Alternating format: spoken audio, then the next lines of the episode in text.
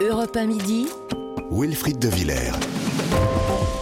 Midi 49 sur Europe 1, l'engagement, le patriotisme, est-ce que ces notions ont encore un sens aujourd'hui? C'est le grand sujet de ce vendredi thématique sur euh, Europe 1.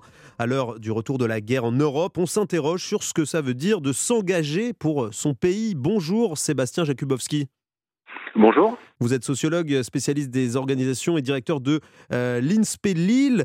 Euh, pour euh, que l'on soit un peu fixé dès le début, euh, pour vous, euh, qu'est-ce que ça veut dire d'être d'être patriote euh, en 2023 Ah, être patriote en 2023, c'est une question difficile puisque le, le concept de, de, de patriote ou de patriotisme est un concept qui aujourd'hui est, est, est connoté. Alors, on pourrait discuter de la manière dont on est arrivé à cette, à cette connotation, mais je pense que la thématique de l'engagement, On a l'impression que c'est un gros mot. défense, on a, parfois, ou on peut avoir un- parfois l'impression que c'est un gros mot, mais du coup, il faut peut-être le raccrocher à la notion de communauté nationale, à la notion de, de, pays, même si évidemment il y a une racine euh, proche, mais qui euh, peut-être déconnote un peu moins euh, la notion euh, d'engagement articulé à celle de la volonté de, défendre le pays, qui permet aussi d'avoir un débat peut-être plus serein euh, autour de l'engagement et autour de la manière que l'on a d'envisager euh, la, nation et la, et la communauté nationale. Ça veut dire, euh, Sébastien Jakubowski, que euh, être patriote, c'est pas forcément euh, vouloir euh, prendre les armes pour aller se battre ou défendre son pays de, manière militaire?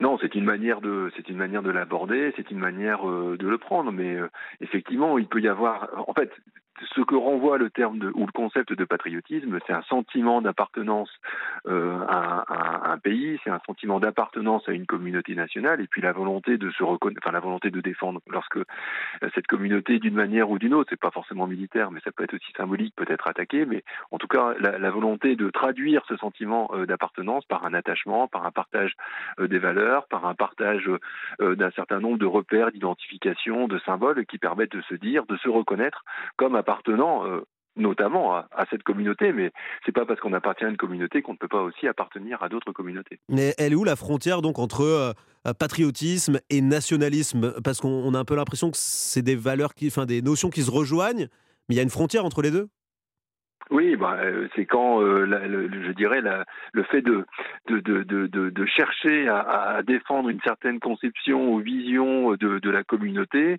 euh, finalement, est excluante de la reconnaissance de l'existence des autres communautés. Et, c'est là la, frontière, et cette frontière, c'est une frontière démocratique, c'est une frontière sociale euh, que, évidemment, personne n'appelle, enfin, personne de raisonnable, en tout cas, n'appelle à franchir. On peut vouloir défendre son pays, pouvoir défendre sa communauté, vouloir défendre l'espace, le territoire ou l'organisation à laquelle euh, on appartient, mais ça ne nécessite pas, en tout cas ça ne devrait pas euh, nécessiter ou emporter le fait de ne pas reconnaître l'existence légitime d'autres communautés, d'autres euh, organisations ou d'autres collectifs. Voilà, la, la frontière, elle est là.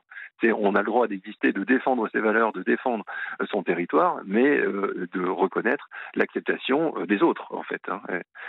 Et, et là, c'est central et c'est même cardinal. C'est ce qui nous permet de vivre les uns avec les autres et les uns ensemble, euh, et, tous ensemble au sein d'une communauté, qu'elle soit euh, nationale ou mondiale. Euh, Sébastien Jakubowski, je rappelle que vous êtes sociologue. Dans ce contexte de, guerre en Ukraine, on, en parlait au tout début de l'interview, est-ce que cette guerre en Europe a créé un élan patriote ici en France Et là, évidemment, sur, sur le, plan militaire, est-ce que c'est quelque chose que vous avez constaté dans vos travaux, dans vos recherches?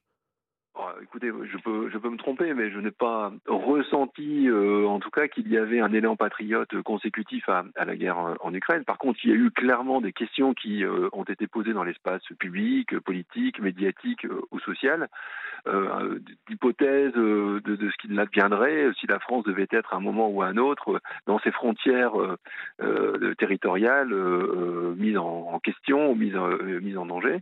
Euh, c'est plutôt sous cet angle-là que, que les choses ont été euh, interrogées. D'ailleurs, le, le chef d'état-major des, des armées a, a finalement développé le, le concept de, de, de force morale. On a vu réapparaître aussi euh, très fortement euh, le, concept de, résilience.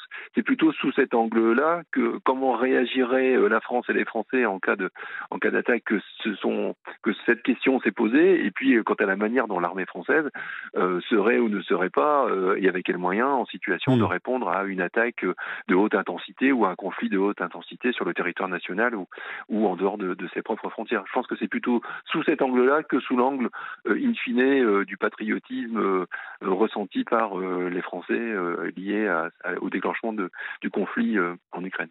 Très bien. Euh, sur euh, sur la, question du, service militaire en France, hein, il a été euh, aboli en 97 par, par Chirac.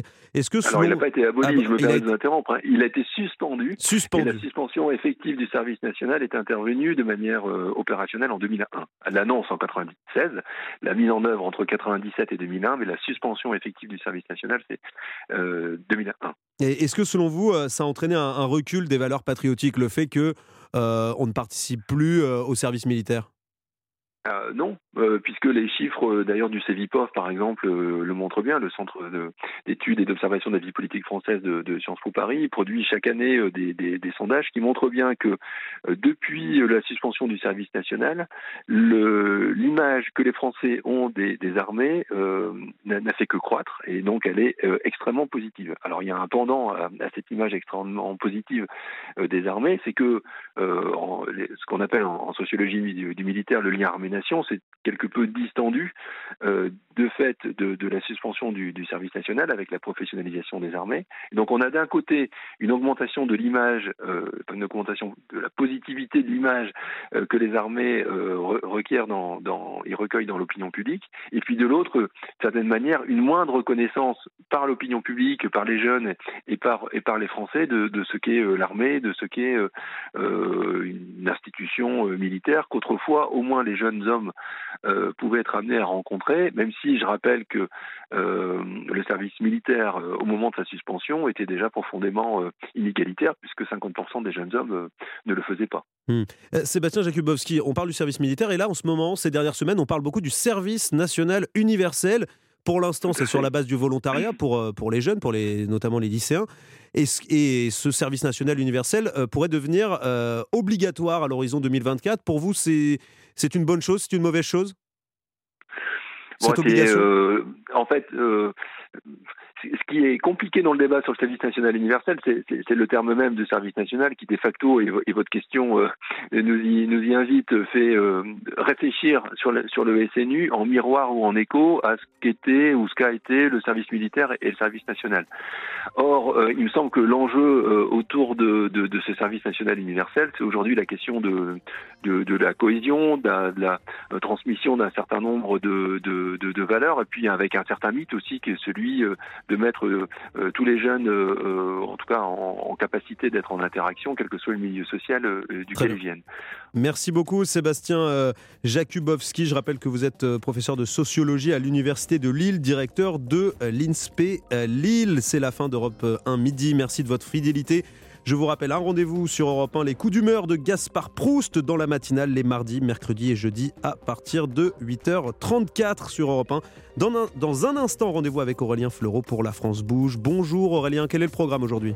Bonjour Wilfried. Alors aujourd'hui, on, va s'intéresser à l'alimentation de demain et même de maintenant, hein, d'ailleurs, avec des alternatives à la viande, que ce soit pour l'alimentation animale ou notre alimentation, des super protéines, insectes, levures et gras végétales au menu.